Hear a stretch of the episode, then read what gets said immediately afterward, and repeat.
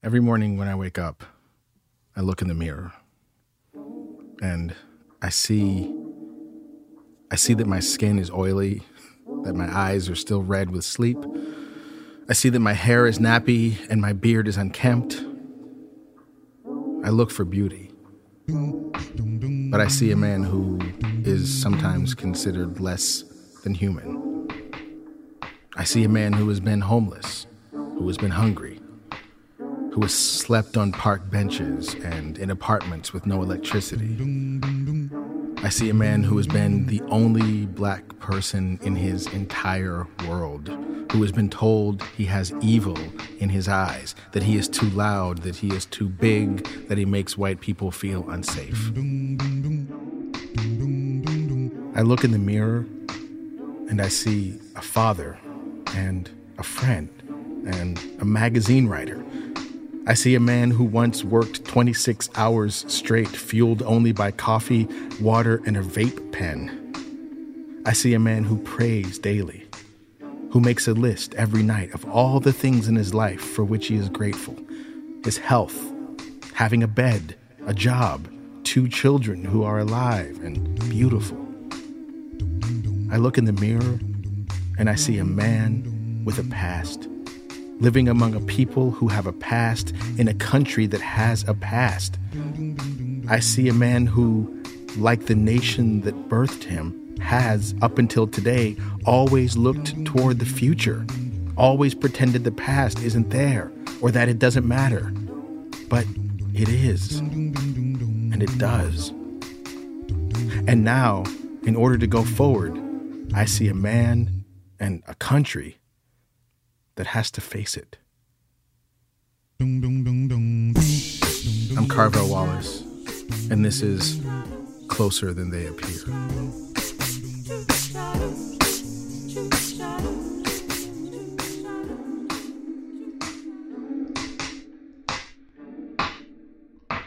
I don't want to talk about this, but I have to. A year ago, right after the election, we went out and we got passports for our kids. We didn't know if we would make it here anymore. I know people whose marriages have come apart since then, people who no longer speak to their siblings. Nazis are parading through public parks.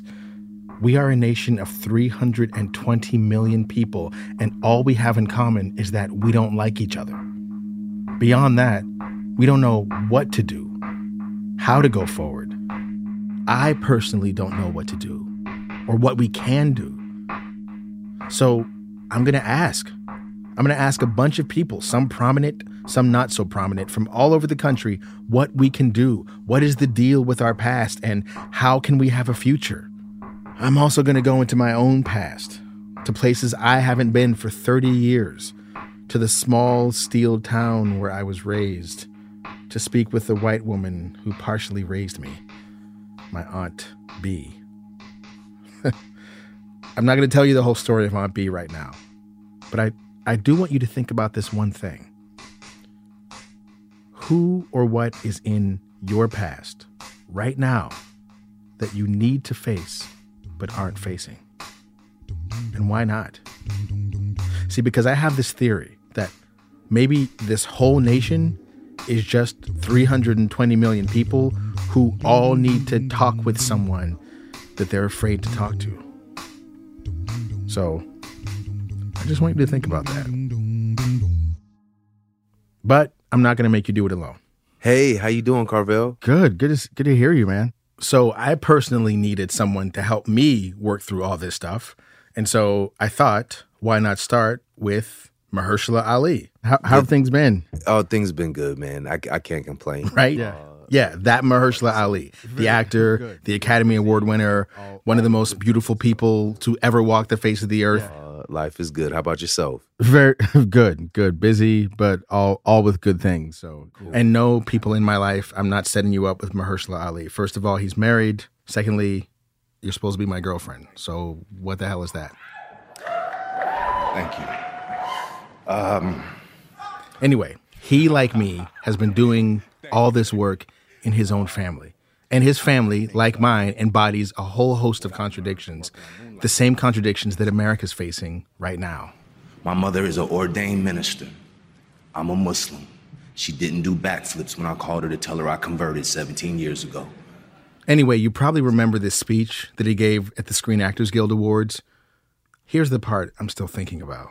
But I tell you now, we put things to the side. And I was able to, I'm able to see her. She's able to see me. We love each other. The love has grown. And that stuff is minutia. It's not that important.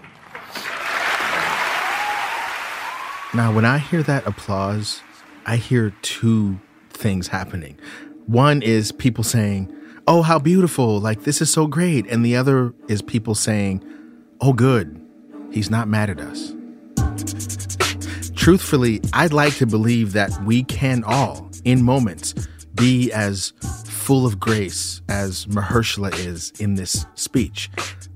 But can we be that way as a country? Should we be? Is it safe to be? A lot of times, I don't feel like it is. At least not for me personally. I mean, how much grace should I be extending to someone I think might just want me dead? When do you feel like, in your own upbringing, you first became aware of race and racism in your life? Like, when did you first become aware of the darker, the uglier sides of that? Huh. Um, that's such an interesting question because the way in which I, I, I sort of intuitively want to answer that question is is that I, I think I you're almost born with an awareness. Like you can't when can you when do parents like as a parent, you have two children, Mm-hmm. 12 and 14. Yeah. When could you say you actually started teaching them? I think we start educating our children very early on as far as like who to watch out for, who to stay away from, who to trust, who not to trust, who you hand your child over to. Like those things become these messages. And so I think we begin to uh, experience those things from from such an early age. And I think some people have very clear experiences. Like myself, I could remember a kid who I was hanging out with uh, quite a bit, and um, who was a real close friend of mine. And then one time, I was about seven years old, and I had this is early. I don't know. This is like eighty three or something like that, and we get you know uh 80 80 maybe 81 80 something like that but we get some messages on our answer machine you know answer machines are a, Mhm. a pretty new thing Right. but like you know he was this kid mike and his sister and his sister's friend were on the answer machine calling me the n-word and kind of like joking around and giggling Whoa. and my mom told me I couldn't play with him anymore. And that was that was at that time that was I had a lot of fun over Mike's house. Like he had like you know Right, right. t- ColecoVision Right, and like we would do sleepovers and have cereal and eat all this crazy stuff and just have a blast and be up all night. But just something he said that I couldn't really feel the full resonance of at that time. Obviously, you're aware what the N word is from from a very early age, but um, I think that right there really clued me in consciously that there was there was something that he could say to me or a white kid could say to me or a non-african american could say to me that would affect me but there really wasn't something that i could equally say to them to elicit the same response wow. that that's where I I guess I could articulate that I or or we as a people were different because I couldn't I couldn't come back at a white kid Right. with an equal ins I just couldn't so Right. and that way I felt inferior because there's no history behind it. So like that right that's the thing is because I think a lot of people are like, well, if you call me a honky, that's like the same thing. Or if you, Mm-mm. but like it's it. I I always feel like not really because it, there's not this whole history behind it, and in some ways, that's the thing I think is so weird about being that age is that you're not just introduced to a situation, you're suddenly introduced to generations upon generations Yes. upon generations of meaning and you don't know yet what it is. And it's such so funny that you tell that story because I have the exact same story, like literally to a person. So I'm, Hmm. what was I'm- your relationship to the to the to the other person? so I'm in this small town called McKeesport, Pennsylvania, Hmm. which is which is where I lived from ages eight to about thirteen. Okay. And, And, how diverse was that community? So, Just out of curious- it depends curiosity. on where you lived. So Hmm. it was a it was a steel town, like blue collar steel mills kind of thing, just outside of Pittsburgh, and it was uh my experience of it at that age, like second, third, fourth grade, was my group was all mixed up. It was like just a couple black kids, a couple white kids. I didn't even know what made us different. It didn't matter. We all we all jumped the same ramps in the alley next to my house, so it was all good. Um, and then there was this kid down the street named Artie. He's a white kid. And for some reason, I wasn't really allowed to go over Artie's house that much, but he was out and about and he was like one of the kids. He'd ride bikes with us and he'd show us stuff. We'd take sticks or whatever. And he, but he always was one of those kids who was a little bit edgy. He always had some deeper shit than we, were, you know what I mean? He was always trying to make a slingshot and like trying to turn stuff Right. into He's like, weapons. Let's kill some birds. exactly. I got some hollow tip BBs, right. BB was- guns. so Artie was a little on that extra shit, which we thought was cool, but also kept at a certain distance. Anyway, my dad, my uh, my my uncle, who was partially raising me at the time, and this is a story that I'll get into because it's actually complex. So I was raised partially by my uncle and the woman that he married, who was a white woman from Connecticut, and they're living in this small town. And at this point, I'm sure they're experiencing all type of race stuff that I didn't understand. But my uncle, Because of just taking you in, or just because of them being a couple. just being an interracial couple in Right, small right, town right. P- Pennsylvania in Yeah, yeah, 1980, yeah. whatever. And so, uh, and so, uh, so my uncle tells me that he's walking through, he's walking down the alley behind Artie's house, and Artie had this little brother whose name I forget. And uh, and the little brother saw him walking down the street. My my uncle like waved. It's a small town, kind of like waved at the kid. The kid standing in the back backyard, and he just the, the little kid just called him the n word. Hmm. Just this like little kid, like a three year old Hmm. you know, said it like the way my uncle described it, said it as innocent as can be. Like he was just saying, like, hey, friend.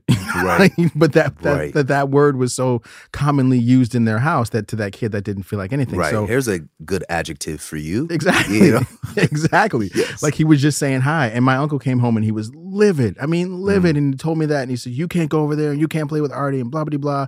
And we had this conversation about the N word. And it was, it, it was the same thing. I was like third grade, maybe fourth grade. And it was it was the first time I learned that there was this extra power. And the way that I knew it was my uncle gave me the following instruction. He was hmm. like, "Look, when it comes to fighting, you should only fight to defend yourself. You should never pick a fight with anyone. You should never hit anyone first. You should never blah blah blah." And he had this whole rules of engagement about fighting. But then he was like, "Unless someone calls you the N word, then you hmm. can punch him in the face." Literally wow. what he told me. wow. And, Wow. and that's how I knew that that was something different, you know? And that was such an a few years after this, when I was in fifth grade, we moved to a part of town that was all white. And when I say all white, I mean all white. Like I was the only black person in my classes, in my neighborhood, on my school bus. It was really weird and really isolating. And it made me feel like something was really, really wrong with me. I suddenly didn't know how to deal with myself, how to deal with white people, how to deal with black people. And yet I had to. The rules of engagement grew much more complex and opaque. I realize now that that's how it is for everyone, this whole country right now. So many people, so much fear and isolation, so much confusion about how to engage. So, how do we work together? I've been thinking about group projects. Okay. and like when you're in college and you have to do a group project, Mm-hmm. you got five people on your team, and one of them's kind of an asshole, and one of them is a little bit Mm-hmm. of an overachiever, and one of them's codependent, one of them's cool, and you have to figure out the whole You thing. You sound like you know this really well. Just saying. No, no offense to anyone out there Yes. who I worked in the group project with. I'm just saying I've been there. And so, uh, and so you're trying to accomplish something together, Hmm. and take that, but times 320 million people. Yeah. I guess the question that I think is the one of the most important questions and the one that I don't have an answer to right now is like with all these people trying to figure out something together, can we all do that? Like can this country go forward? I think if we, we- I think if we start with our families, I think we have to embrace the diversity within our own families, Huh. which I think becomes a school for embracing the diversity within our communities. And I think those communities can, it, I think it can grow out from there. But, you know, there's people who are not accepted within their own homes, you know, children, wives. And I don't know if you can have, if you can have some degree of toxicity within your own home and expect to step out into the world Mm. and not handle the world in a less in in in a more impersonal way than how you deal with things within your own home. And i think that we have to to listen to our partners and our and our mates and and our loved ones in a way with with an openness. And we have to teach it. We have to teach it to our children because then they go off in school and they either practice supporting each other or in some ways oppressing each other or bullying. And these things these people grow up to be adults and they carry out those same things and those same habits but on institutional levels you know on you know and on in in in corporations and companies and Mm. it sounds corny it sounds trite but i think we have to just do a much better job of listening to each other and when you talk about larger groups of people when you talk about jews and muslims or or you know uh, democrats and republicans or whatever like anyone we have to we just have to do a better job of of respecting um, the other person, respecting the other culture, respecting the other the other point of view, uh, and recognizing other people as humans first and foremost, and therefore valid. And Right. so, how do you teach your daughter, for example, to recognize the humanity of people who don't validate her right to be a human Hmm. being? Hmm. Right? Like this is something that I, my kids and I are re- we're, we're really in this Hmm. because my son, for example, this summer went to travel with his.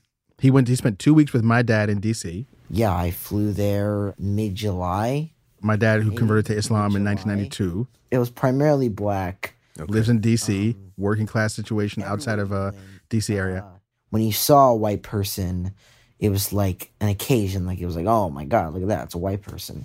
And then he spent a week with his mother's parents. His mother's white, with his mother's parents in Florida, when he saw a black person, it was really like, oh wow, that's a black person. So it's right? and so, and this is a Bay Area kid who made Right. this triangle this summer. So he And, saw a uh, lot of America, I- it's a big country. and he came back with some questions. Right. And you know, his one of his questions that I think is a lot of our questions It's just like, okay, so I'm in Florida, Dad. I saw four Confederate flags when I was in Florida Whoa, in total. how long were you there for? A week. So you were counting. yeah, of course I was counting. I was, There, there are Trump supporters uh, around me. There are mm, people was I who I see flags, I see hats, I I see T-shirts, I see bumper stickers of people who I know may have on some level like like either would like to or have voted for people or would support or don't to make a mind if I'm Um, and the attacked, lynched, killed. I think that the people know what they're doing. They're directing it at me to make a statement, and they feel like white is special. And, I don't know if everyone feels this, but I think they believe in white supremacy. How Mhm. do I see the humanity in those people? Like how do I or am I just turning myself into a sitting duck if I don't you know, and I'm, I'm paraphrasing his words, but he's getting at an essential philosophical question. Right. like how Right. you know like uh, how do you do that what gives you the strength to do that or the clarity and more importantly how do you pass that on to your kid because no one That's- wants to be the that's first person out there being turning the other cheek when people are out there killing people No, I, I think that's that that's it's challenging, and I think you ideally want to raise your children to be critical thinkers. Mm. And so I think you could teach your child, and I'm speaking as a black man who's had my own experiences. Yeah. Um, with profiling or racial profiling or what have you. Um, but I think that you can teach your child to be very conscious of how they behave around police but also teach them that there are good police officers. Hmm. You know, and I think you could teach them that there are ones who who definitely abuse their power. Like Mhm. obviously, like I've I've experienced it. I I know Mhm. I have friends who experienced it. Mhm. But I think it would be unwise to teach your child that every cop out there is is potentially going to do you harm, you know? Um uh, but I do think you have to build in that awareness. It's your responsibility as a black parent to build in your awareness that you have to be very conscious. And so I think in some ways that is to say and if you look at you know what you mentioned if you you know you could see someone with a make america great again hat and and that hat for a black person begins to become synonymous with a confederate flag Yeah. and a confederate flag begins to it feels that means certain things to us you know? And so the challenge i think for for me is to to teach my child who is a who is a woman at that a young a, a girl is to really emphasize her thinking of herself as just as good as equal as as and and prepare her to to be that. As a black man i don't want to get lumped into the stereotypes of black culture. I don't think any black person wants to. Hmm. and you want to be able to be looked at as an individual. That's true for muslims that's true for you know everyone. And so i think i would try to teach and try to live in a way that is that sort of um, embodies that example of of of really first uh, embracing someone as an individual. And if they give me a reason to uh, to think less of them then allow them to give me that reason Mhm. but but i'm gonna first step to a person um, um, treating them with kindness and respect What is America's problem? Why can't we do this? You know what? Let's put America on the couch. Do a therapy session. Tell me about your childhood, America. You have these fantastical ideas about freedom and emotional ideas about equality, but they're not really working out. You've actually been really cruel and mean to all kinds of people, and you never want to talk about it or try to address it, and you get really mad when people bring it up. But then you can't figure out why you can't stay in a healthy relationship or why you keep dating assholes. Why you're having this big emotional breakdown right now. Why everything feels like it's falling apart.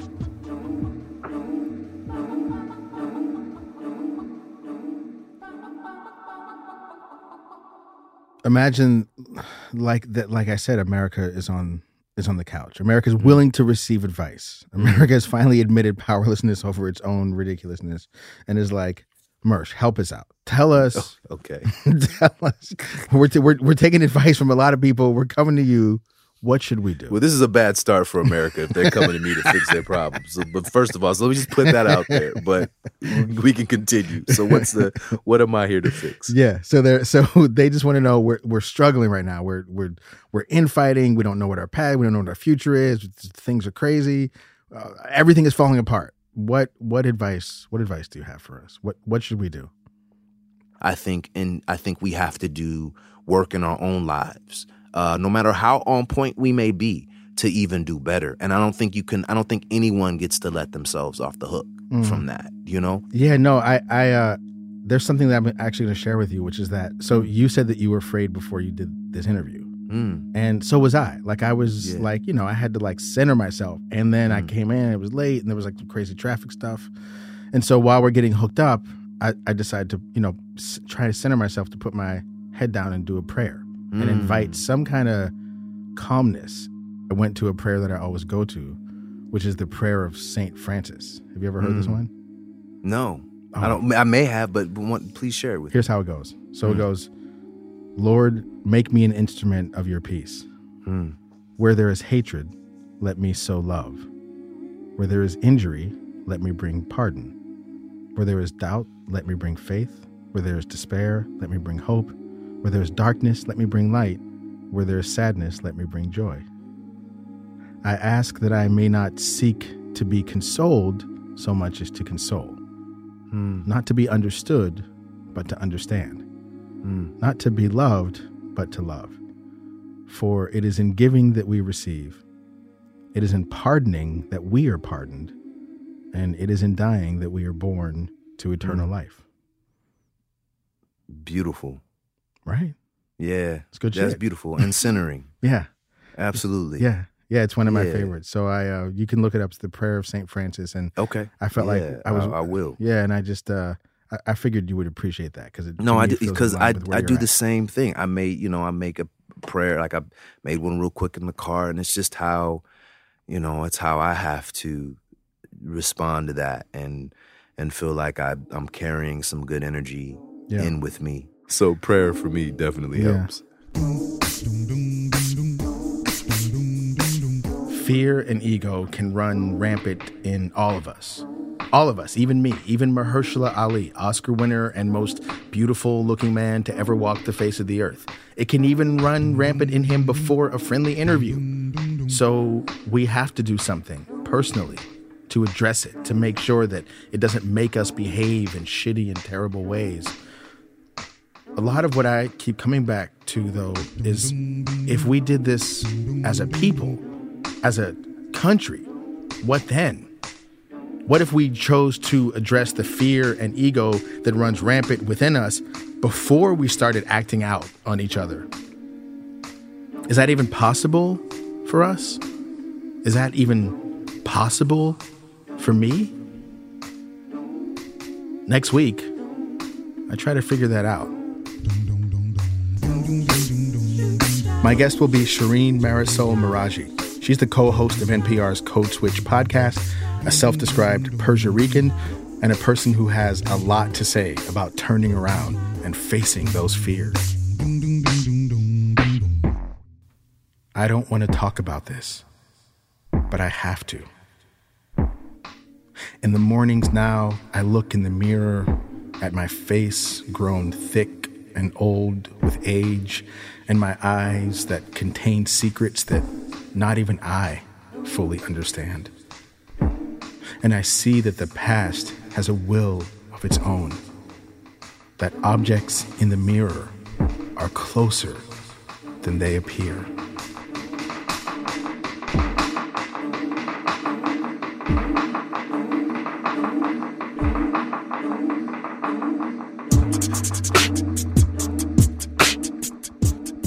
Closer Than They Appear is the debut production of Jetty Studios.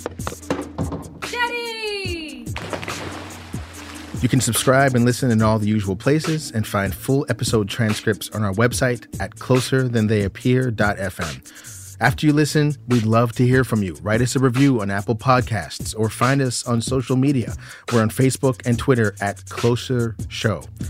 Our senior producer is Casey Miner. Our producer is Lacey Roberts, and our editor is Leela Day.